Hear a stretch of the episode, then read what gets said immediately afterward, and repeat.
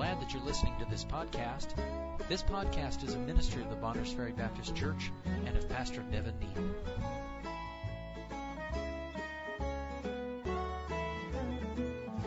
Song of Solomon, chapter 7, verse 1. How beautiful are thy feet with shoes, O prince's daughter. The joints of thy thighs are like jewels, the work of the hands of a cunning workman. How beautiful are thy feet with shoes. Now go from there, we'll work our way to the New Testament to Isaiah chapter 52. Isaiah chapter 52, we'll read verse 7. And then this verse is repeated, at least in part again, in the New Testament. Isaiah 52 verse 7. How beautiful upon the mountains are the feet of him that bringeth good tidings, that publisheth peace, that bringeth good tidings of good, that publisheth salvation, that saith unto Zion, Thy God reigneth. Now go, if you would, to Romans chapter 10. Romans chapter 10. We're very familiar with verse 13, verse 17, verses 9 and 10. I want to go ahead and read Romans 10, 13 through 17. For whosoever shall call upon the name of the Lord shall be saved. How many are glad for that verse? I'm glad for the clarity of Romans 10:13. Verse 14. How then shall they call on him uh, on him in whom they have not believed? And how shall they believe on in him of whom they have not heard? And how shall they hear without a preacher? And how shall they preach except they be sent? As it is written, how beautiful are the feet of them that preach the gospel of peace and bring glad tidings of good things. And then one final verse, and we'll come back to these verses throughout the message. It's going to be a simple message tonight. But Ephesians chapter 6, Ephesians chapter 6, verse uh, 15, Ephesians 6, 14 and 15. We're in the midst here of the whole armor of God. It says in verse 15, Stand therefore having your loins girt about with truth and having on the breastplate of righteousness in verse 15 and your feet shod with the preparation of the gospel of peace. Now I draw in my own mind, having read all these verses, and three of them on beautiful feet. The first one uh, is saying, "How beautiful are thy feet with shoes," as Solomon is speaking to this woman he loves, and if figuratively speaking, if that woman represents the church, the bride of the Lord Jesus Christ, he says, How beautiful are thy feet with shoes. Meaning, you put your shoes on means you're going somewhere. You know, if you're barefoot, come to my house, and I don't have any shoes. Now, if I lived in Tennessee and I was barefoot, it means nothing. I might be going to the store. Uh, I might be going who knows where. But generally, people want to leave and go somewhere. How do you know they're preparing to go? They put shoes on their feet, telling, I am prepared to go somewhere. Well, in Song of Solomon 7, obviously this wife is, woman's ready to go somewhere. It says, how beautiful are thy feet with shoes. And then my mind goes to Ephesians chapter 6, verse 15, having your feet shod with the preparation of the gospel of peace. I don't know about you tonight. I would like for the Lord Jesus Christ to look at Bonners Ferry Baptist Church and say, now that's a beautiful church.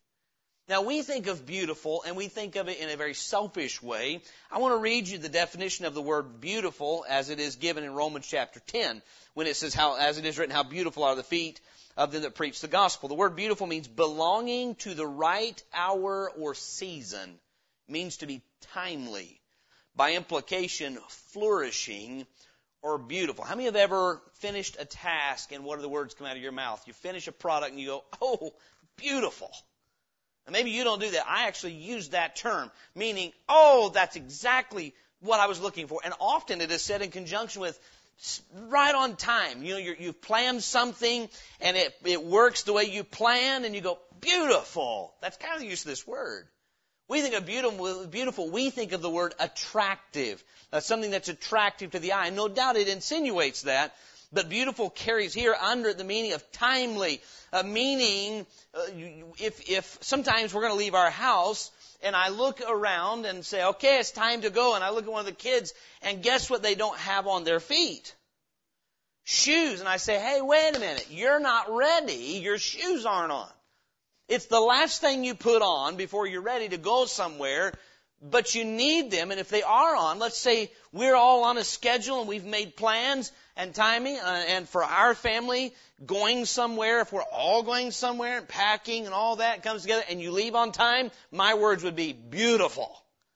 Well done. And it seems to me that when song of, in the Song of Solomon, he says, how beautiful are thy feet with shoes.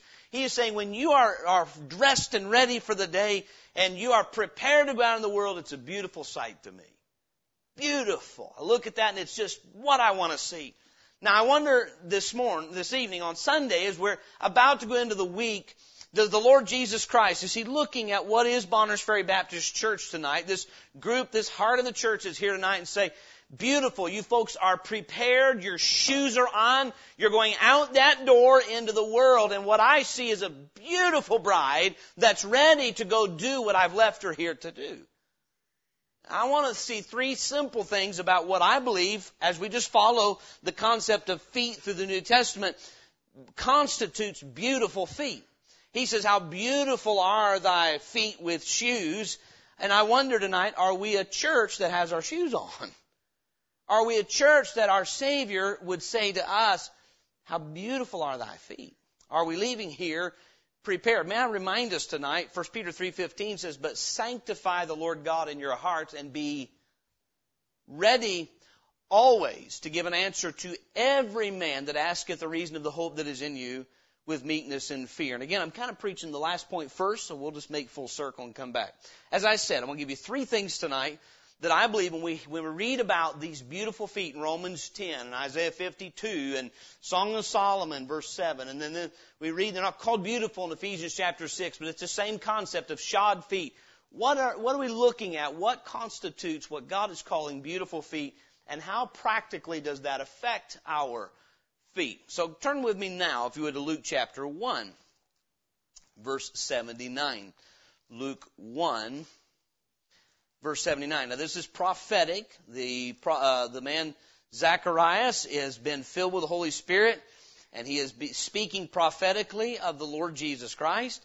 And so if we back up just a little bit, he's going to be explaining John's ministry as it relates to the Lord Jesus' ministry. So Luke 176, he says, And thou child shalt be called the prophet of the highest, for thou shalt go before the face of the Lord to prepare his ways, to give knowledge of salvation unto his people by the remission of their sins through the tender mercy of our God, whereby the day spring from on high hath visited us. Here's our verse, verse 79.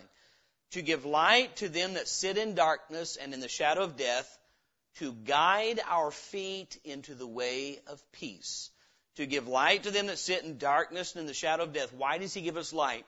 To guide our feet into the way of peace. I really, with God's help, want, I want us to, to think tonight, engage our mind to say, how does the presence of the Holy Spirit of God in my life affect what my feet do every day? If you're working a job, you should know that you are because God has directed you to. Not just because that's what people do. If you are, if you are working to do something and I am working to do something, meaning we need to know that what we are using our feet to go accomplish is something that we've been directed to do. We've been given light that He might guide us into the way of peace. And I believe this has especially to do with peace with Him. Peace through the forgiveness of our sins, no doubt. But that peace that comes from depending on God, living by faith. The way of peace is the life lived by faith in the directing of the Holy Spirit of God. Now, the fruit of the Spirit is love, joy, peace, long suffering, gentleness, goodness, faith, meekness, temperance. Philippians 4, 6, and 7. Be careful for nothing, but in everything by prayer and supplication with thanksgiving let your requests be made known to God. And the peace of God which passeth all understanding shall keep your hearts and minds through Christ Jesus. So my first thing I want to, uh, the first thing I want to say tonight about beautiful feet is beautiful feet, according to this scripture, I believe would be feet that are guided feet. Meaning these are feet that belong to the Lord Jesus Christ. They've been purchased with His blood. Remember, we are not our own. We've been bought with a price. But He says to guide our feet into the way of peace. You know what? Paul said this. In, in Acts 24, 12, and herein do I exercise myself to have always a conscience void of offense toward God and toward men. What he's saying is I seek to live my life to behave in such a manner that I am, I am confident in my mind, I have a conscience that is free of guilt in my conduct toward my God and toward men. You know what Paul's saying? I am seeking to be guided by the Holy Spirit to live a life that is just and true and righteous. There is no peace like the peace of a good conscience. And a good conscience is first obtained by the forgiveness of our sins. That's salvation. But how many of you know you can have, be saved and not have peace? You can be saved, not have peace because you're not being guided. The beautiful feet, we're going to get to the fact that beautiful feet are going feet. But your feet aren't going anywhere if they're not guided.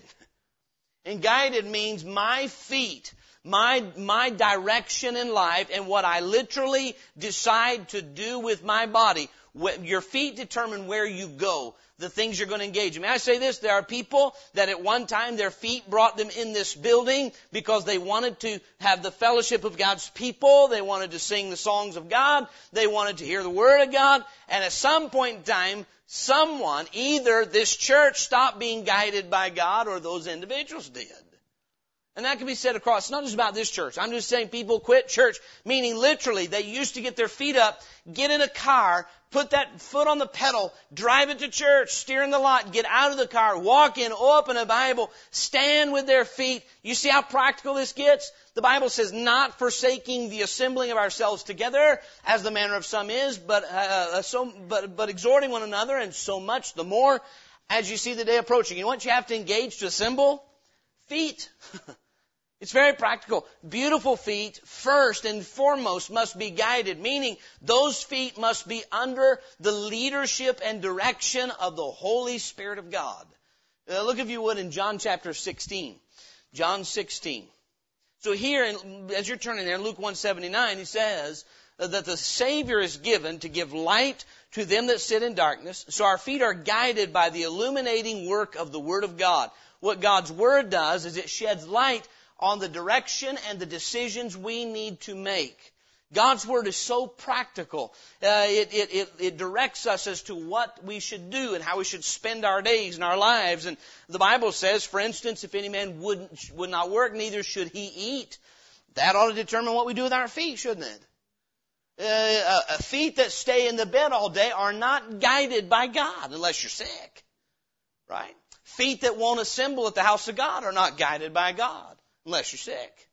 Uh, feet that won't uh, help someone who has a need, a brother or sister in Christ. We have the opportunity to take our feet over and be a help, maybe take them a meal, help them cut their grass, help them, whatever it is they need done that we can do.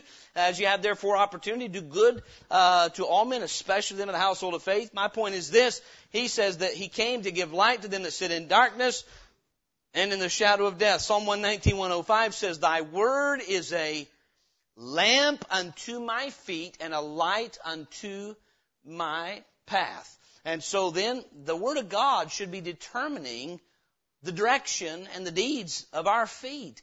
Uh, it's this simple. Let me ask you something. If you are guided, if your feet are guided by the Spirit of God, let's use some of the young people tonight. And mom says to one of the kids, or dad says, here is your job. This is a job around the house that is now your responsibility. Uh, your responsibility is to take out the trash on that side of the, you know, the kitchen trash. And the child, uh, to do that, has got to take the feet from wherever he or she is, go to the kitchen, get the trash, tie it up, take it outside. This is how practical the Word of God is. That child's mind should work like this if it's a Christian child seeking to serve God. My mom, my dad told me my responsibility is to take out the trash. My God told me my responsibility is to obey my parents. So my feet are going to now walk into the kitchen and they're going to stop at the trash can and my hands are going to pick up that trash bag and I'm going to tie it up and my feet are going to go outside and take it where it belongs or wherever we're going to put it at. That's how practical it is to be guided by the Holy Spirit of God. Yes? It's just that practical. And I, I want us to understand that, that, uh, the, the beautiful feet, just like the virtuous woman. You know what our first point last week was her? Her hands were guided hands. Same with our feet. Beautiful feet are guided feet under the direction and leadership of the Holy Spirit of God through the illuminating work of God's Word and the instruction of the Holy Spirit. John chapter 16 verse 13 tells us why the Holy Spirit is given to us. John 16 verse 13. He says, Howbeit when He, the Spirit of truth, is come, He will guide you into all truth, for He shall not speak of Himself, but whatsoever He shall hear, that shall He speak, and He will show you things to come. Now, let me just give you another illustration. I'll use myself this time. Um, because I wasn't, I was raised up in a Christian home, I can't give you a story about, well, my feet used to go into a bar, but they did, at the glorious, you know, at the age of four, God gloriously saved me and I quit going into those bars. No, it didn't work that way for me. But what has happened is there were things that I would allow in my life as a, uh, a growing Christian that God would begin to show me, you're doing this, you're spending time here, and I literally stopped going certain places because of the light of God's Word. 1 Thessalonians 5 tells us to abstain from all appearance of evil. Um, there are certain restaurants I'm not going to eat in because I don't want somebody to think I'm going in there to drink. What, what made my feet stop going in there? Abstain from all appearance of evil. I'll use this illustration. I remember when I was, when we first got married, Jenny Beth and I, um, I was in the habit of going down to the University of Tennessee and watching UT football, not regularly, but maybe, I say not regularly, once a season at least, maybe twice. It was an exciting time. The football team was a big deal on Saturdays in Knoxville. The whole town turns orange. That stadium seats 108, 109,000 people. To go down there was an exciting thing. You could go down there and it was legal there to what they call scalp tickets. So if it was a no-name team, you could go down and get you a ticket for 10 bucks. Now, if it's a big name team, you couldn't afford to get in, or I couldn't. Some people could. You couldn't afford to get in. So I would go down there and I would buy me a ticket and watch football in person. When I couldn't watch it in person, I religiously watched it on TV. I had to watch and see if they were going to win. I knew the quarterback's name. I knew the running back's name. I knew uh, uh, the receivers' names. I knew their numbers. I knew who were starters. I knew who were backups. I was a Tennessee football fan. Today, I don't even know who their coach is. But the fact is then that was something that was important to me and I would take my feet either to the stadium or take my feet to my brother-in-law's living room and it was very important to watch and see how the Vols did on Saturday. I began to realize, I was teaching Sunday school at that time, on Sunday morning when my team lost, I was a little bummed. And I also found out that watching that game on Saturday impeded my study time. I was working a full-time job and it was impeding in my study time. I was not able to give myself to the teaching of my Sunday school class like I could and should. My heart was not in church as it should be. I was in church every Sunday, teaching my class, driving a van, and I also realized this. I'm now married, and the finances that I need to have to take care of my wife are being spent sometimes on going to a football game. There were a number of Bible principles that began to bother me about what I was doing, and I didn't think about my feet, it's just what I was doing. And I, I reached a decision. I'm going to quit watching football games on Saturday. It's hindering me in, it's a weight. It's a weight to me in serving God as a Sunday school teacher. It is a, it is a hindrance in caring for my wife. In I, for a number, I couldn't say that football as a game was sin. I can look now and say there are certain things surrounding a football game that are sinful. But the fact of the matter is, there are a number of things that God took His Word and shed light, and that watching football with my eyes that involved my feet began to bother me. And God, little by little, shed light on that decision and showed me this is a weight that's hindering you in serving me. And so I made the decision to stop taking my feet to the stadium. I haven't been in years and years.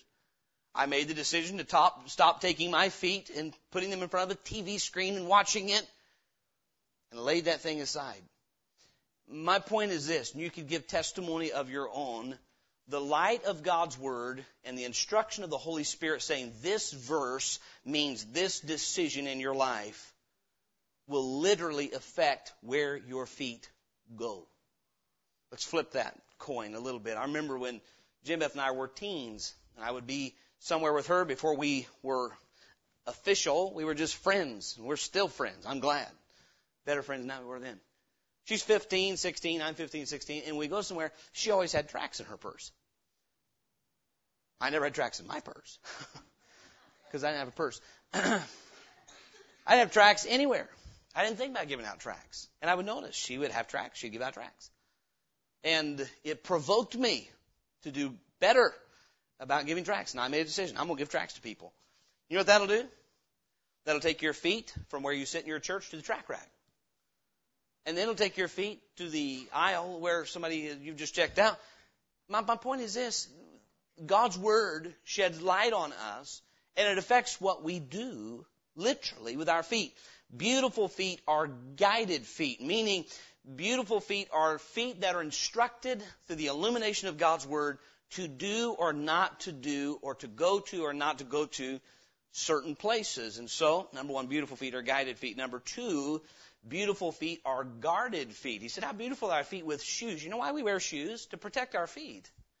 Can you imagine walking around everywhere barefoot? When I was a boy, we did races on gravel barefoot to prove how tough we were, right? I ran around everywhere. I was, I was your, I mean, I was your prototype hillbilly. Ran around everywhere. I remember one day riding on the back of a horse. I didn't have shoes on my feet, didn't have socks on my feet. I'm running around the woods like a native. And my buddy comes along riding a horse. I jump on the back, barefoot as I could be. That's the way I ran around. So it was no big deal. But if I tried doing that now, my feet would hurt for days.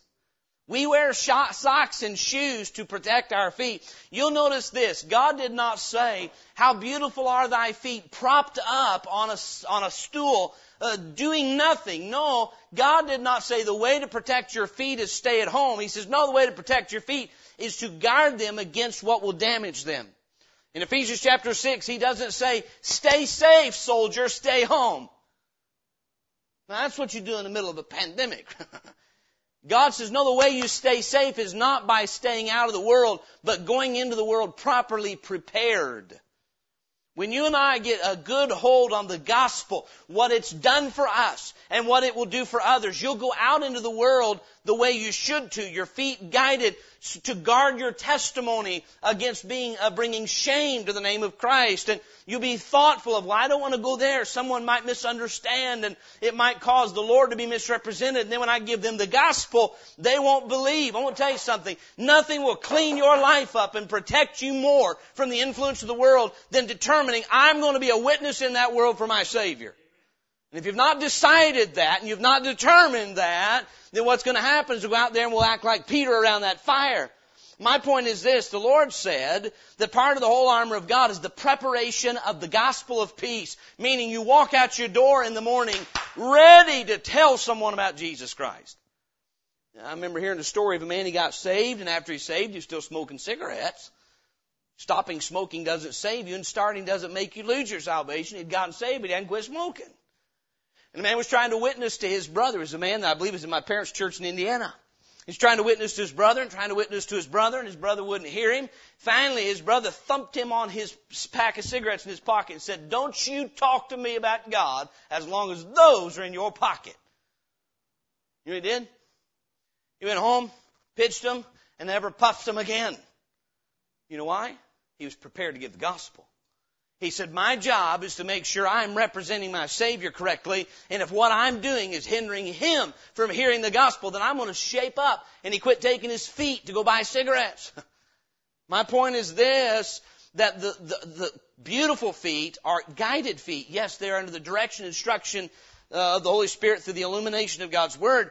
But in so being guided, they are guarded against the dangers and damage of this world.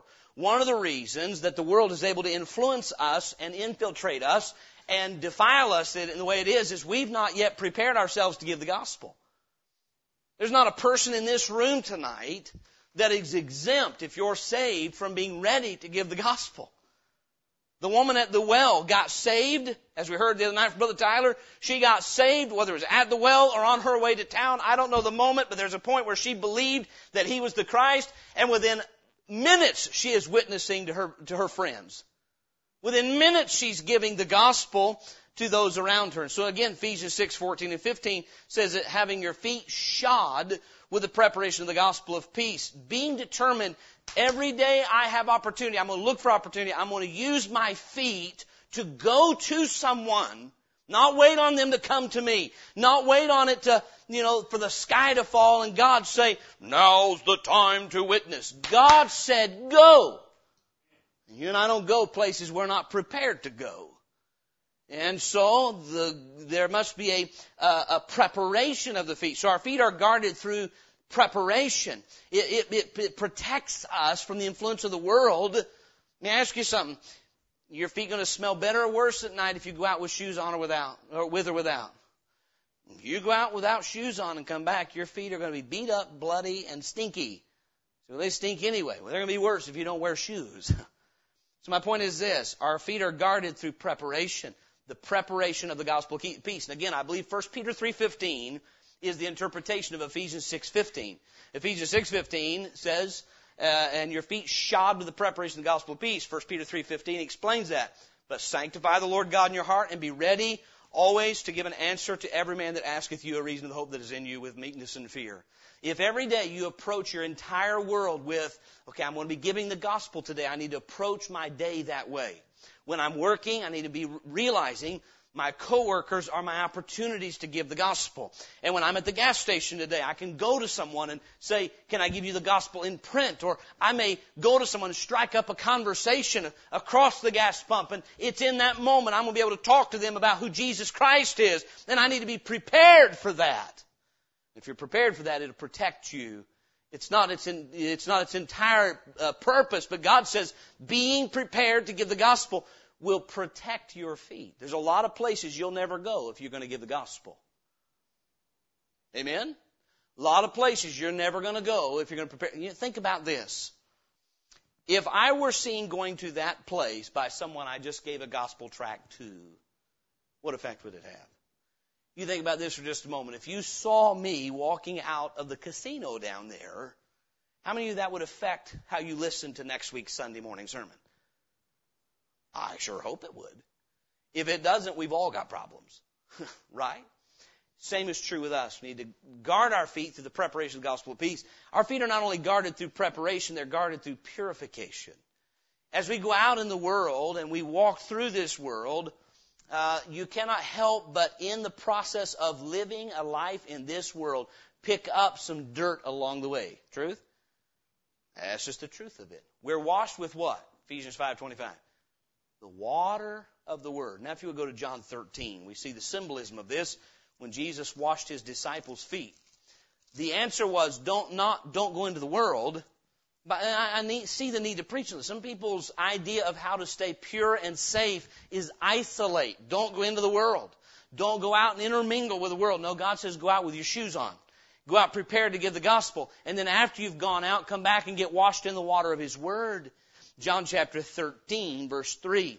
Jesus, knowing that the Father had given all things into His hands and that He was come from God and went to God, He riseth from supper and laid aside His garments and took a towel and girded himself. And after, after that, he poureth water into a basin and began to wash the disciples' feet and to wipe them with the towel wherewith he was girded. Then cometh he to Simon Peter, and Peter saith unto him, Lord, dost thou wash my feet?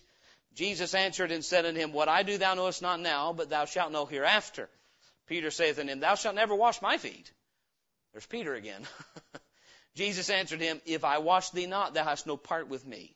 Simon Peter saith unto him, Lord, not my feet only, but also my hands and my head. Jesus saith unto him, He that is washed needeth not to save to wash his feet, but is clean every whit, and ye are clean, but not all. What he's saying is, you're washed already in the, you don't need your head washed, you don't need your body washed, just your feet. Meaning, there is a cleansing you and I need because we walk through this world. How many of you know the world has trash and junk? And it's important that we go out prepared and when we come back that we get purified.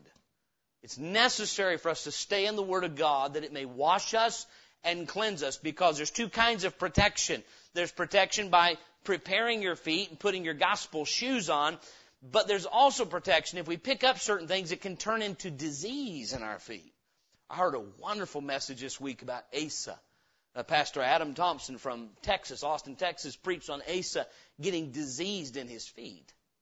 And he got diseased in his feet when he quit depending on God and decided he could do things on his own. When he quit letting God guide him, he ceased to have God guard him. You with me? And the disease got in his feet. His feet were no longer capable of doing what they ought to do, meaning the filth of this world got into his feet, and whether it's bacteria or fungus or what happened, it diseased his feet, and he had it until the day he died. The Bible says he sought to the physicians, but he would not seek God. He says, I don't want to have, I don't want God to have to do a miracle. And he died with disease in his feet. And then I compare that to John chapter 13 where Jesus says, I'm going to wash your feet. You don't need a whole bath, but you've been walking around in the world. You need cleansed on a regular basis. You only need saved once, but you need the constant, continual washing of the water of God's Word. That'll keep us going the right way, doing the right thing with our feet. If not, there'll be a day we'll walk in some place and do something we never thought we would. Because the world by and by will continue to influence us and continue to influence us until we start walking where they walk, doing what they do. And so there's two ways our feet are guarded that I see through preparation. Go out into the world, prepared to represent Christ and giving the gospel, taking it to someone. We'll get in that in just a moment. But then also through purification, the washing the Lord Jesus still washes our feet spiritually. He still does. That's why He tells us to come to church. That's why He calls us into the Scriptures to listen and meditate and memorize and all these things. So, beautiful feet Our guided feet, guarded feet, and thirdly, they are, of course, going feet. They are guided into going out into the world with the message of the gospel. They are guarded by preparation and purification. But the fact of the matter is, the reason Song of Solomon chapter 7 says in verse 1, how beautiful are thy feet with shoes. She was ready to go somewhere. Now I said this in Brother Derek's missions conference. I think I said it here since. The purpose of the church is not an end but a means. God did not design the church so we would have something to do on Sunday.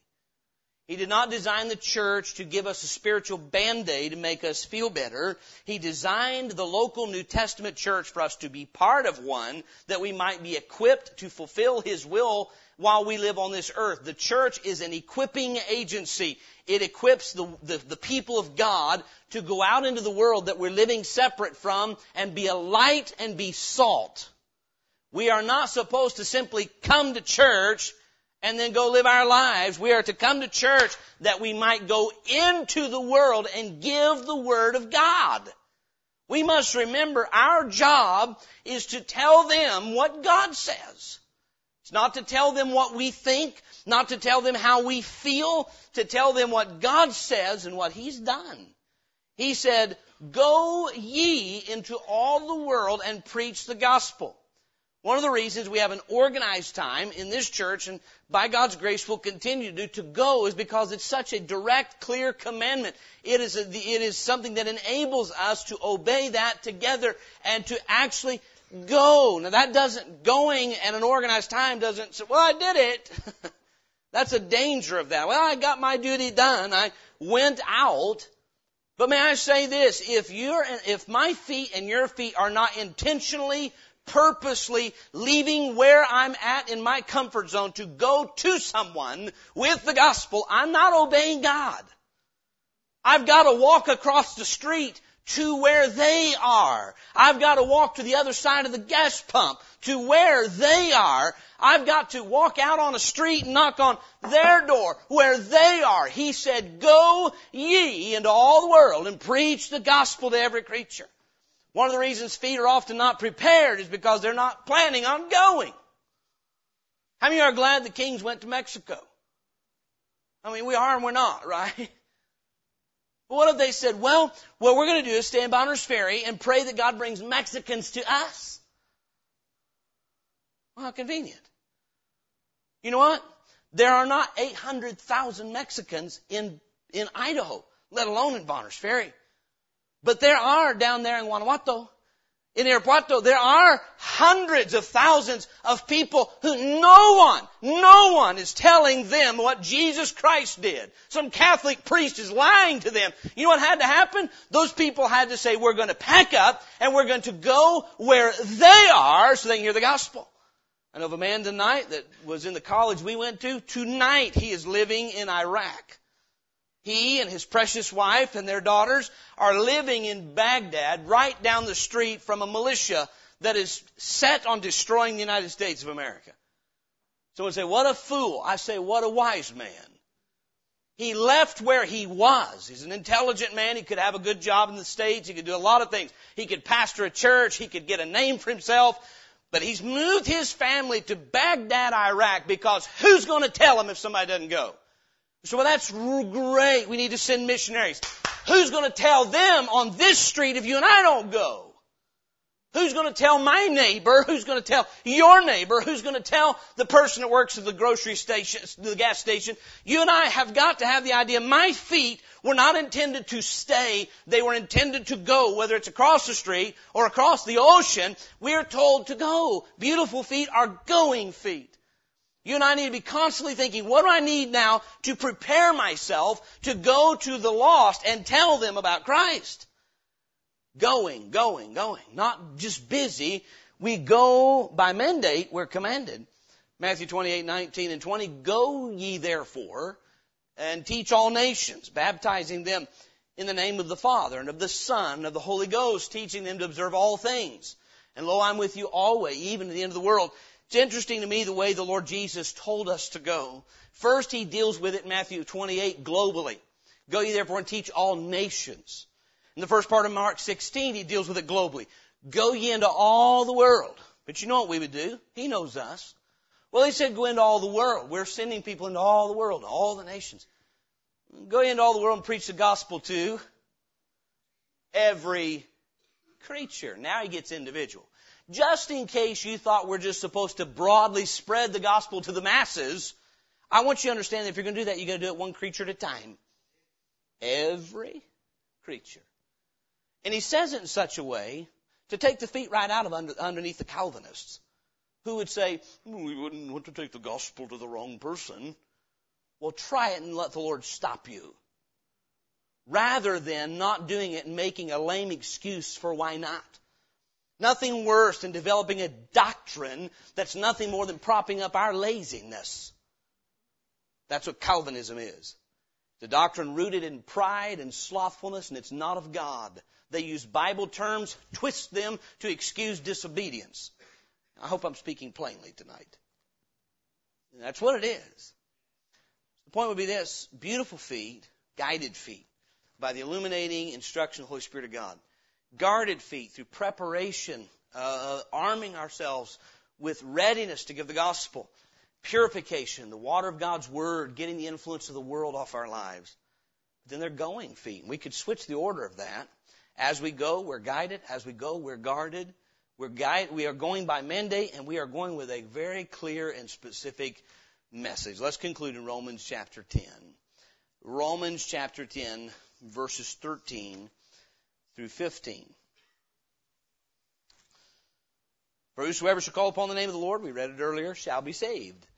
How then shall they call on him in whom they have not believed? And how shall they believe in him of whom they have not heard? And how shall they hear without a preacher? And how shall they preach except they be sent? As it is written, here's what's beautiful to God. How beautiful are the feet of them that preach the gospel of peace and bring glad tidings of good things. God, our Heavenly Father, the Lord Jesus Christ, the bridegroom of the church, says, here's what's beautiful to me when you've got your shoes on, the ones I gave you to protect you from this world, and you've got them on because you're going out there to tell them about how wonderful I am. Help me here. In the Song of Solomon, what is the, the woman, the female that speaks throughout, what is her subject matter every chapter, every time she talks? What's she talking about? Anybody that's ever read the song, book of Song of Solomon? Who's she talking about? She's talking about that king. She's talking about the man she loves, right? Now, you may not like what she says about the man she loves, but the fact is, her subject matter is him. When she's out in the streets with her shoes on and she's walking through, she's saying, have you seen him? Have you seen him? I can't find him. Who's she looking for? Who's she talking about? Him. Her heart is intent on Him. She comes from the wilderness and she's leaning on Him. When you and I go out in the world with our shoes on, we're going out to tell them about Him. And to him, that's beautiful. You say, let me I say this. This is a message about taking the gospel, but you know what else? It's a message about separation. It's a message about holiness. I believe this, when we prepare to give the gospel, nothing cleans up the life like that. Nothing protects us from carnality like that. Saying, my purpose and my intent is to be ready to go out there and tell them about Him. Beautiful feet. They're guided. They're guarded. Same two points out on virtuous hands. Thirdly, they are going. How beautiful are the feet of them that preach the gospel. Isn't that interesting? You ever seen, have you ever heard feet preach? You know what God's saying? It's going to take your feet to get the gospel to them. We're going to have to go where they are and use our feet to get us there. Amen. One of the things I love about mission trips that we take, and the mission trips that we take, they're mission trips. You'll come back and your feet will be flat worn out. Can I get a witness? Whether we go to Libby, God willing this summer we're going to go help in Butte, we're going to help in Mexico. You know what's going to happen? We're going to fill our hands with Scripture. One of the things we say about the trip, get you a good pair of shoes. You know why?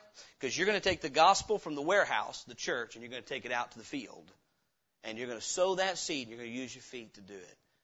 Now, whether you, if you didn't have a piece of scripture in your hand, you'd go out and use your mouth. But the fact is, our feet must be engaged. And God says, that to me is beautiful. I don't know about you, I want beautiful feet that are guided by the Spirit, guarded by the preparation of the gospel of peace and the purification of His Word, and going into a world with the gospel Daily, daily, daily. And daily in the temple and in every house they cease not to teach and preach Jesus Christ, Acts 5, 41, 42 says. So tonight, does our Savior say, boy, Bonners Ferry Baptist Church, you have beautiful feet. You're doing what I, what I want you to do. It's beautiful and my, so timely. Now is the time to take the gospel to a lost world. And so then tonight, are they guided, guarded, and going?